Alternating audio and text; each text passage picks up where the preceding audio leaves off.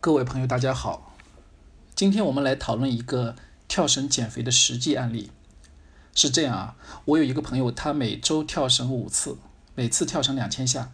跳绳结束以后呢，还要做俯卧撑一百五十个，仰卧起坐两百次，但体脂率却一直原地踏步。不得不说啊，我的这位朋友对于减肥健身这件事做得很认真、很卖力，但为什么没有瘦下来呢？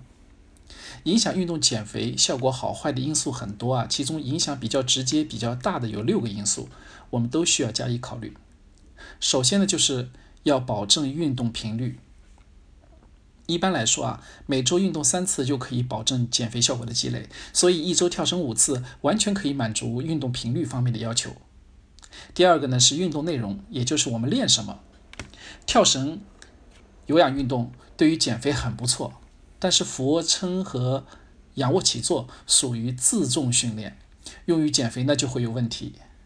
虽然中低强度、长时间的有氧运动是减肥的良方，但是参加规律的力量训练也是可以减肥的，只不过这对于训练者的要求就会比较高，比如在运动强度啊、间歇休息时间上啊都会有所要求。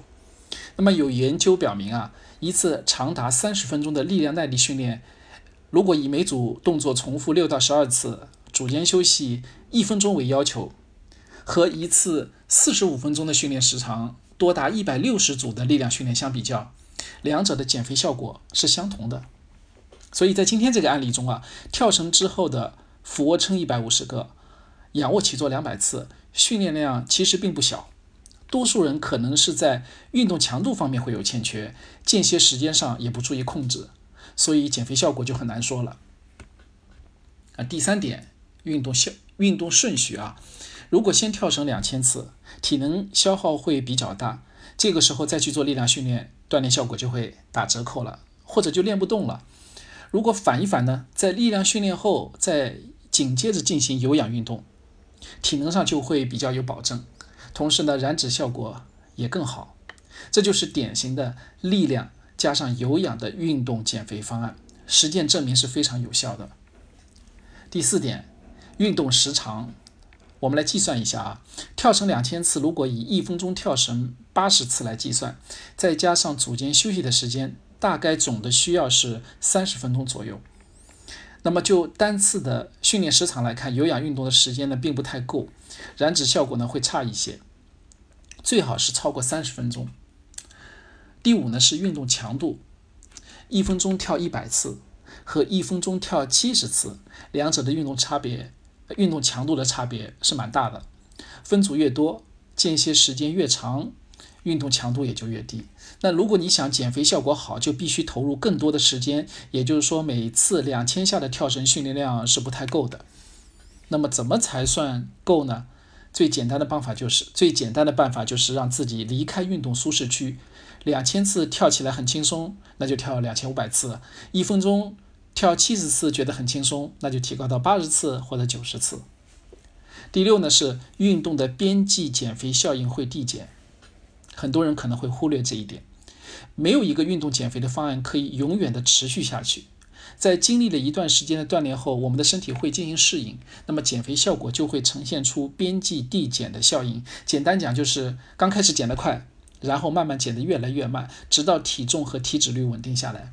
所以，许多人只只做有氧锻炼的人，跑步、跳绳几个月甚至几年，体脂率、体重都不变，就是因为一直陷在这个平台期平台期里面了。那么由此可知啊，运动减肥是一件看起来简单，实际上是蛮复杂的事情。那么根据身体情况做出及时的调整，才是突破平台期的有效办法。那么具体怎么调整呢？我们问题刚才已经找到了，那么调整就有了方向，大概是这么两点。第一点呢，每周五次的运动频率不变，当然你还可以增加，根据自己的情况。第二点，由于当前的运动方案已经对减肥不管用了，跳绳两千次啊，那么我们就要对这个内容进行调整。我给出的建议是这样的：每周安排两次高强度间歇训练，时长在十五到二十分钟左右每次。另外再安排两次慢跑，每次四十到六十分钟，其中有一次呢安排是变速跑。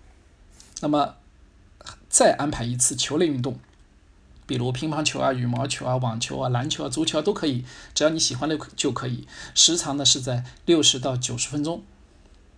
如果锻炼者自身的专业能力、运动经验足够，或者有健身教练的指导，也可以采用中等运动强度的有氧运动，加上高强度力量训练的方式进行减脂。此外，运动锻炼的同时，最好配合进行饮食控制。那么，你的体脂率、体重很快就会又开始下降了，进入新一轮的下降过程。